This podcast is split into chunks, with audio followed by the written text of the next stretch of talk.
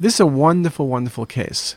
Uh, now, first of all, you can see extensive pericardial calcification. It's rare to see so much calcification. And then I asked you what the least likely diagnosis is. Okay? Um, that is really the key.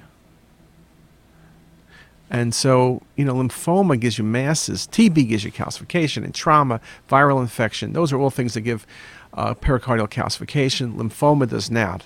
I guess theoretically, if somebody was radiated for lymphoma, it's a possibility, but I would say lymphoma is the least likely diagnosis. Okay, just a wonderful case. Very, very nice example.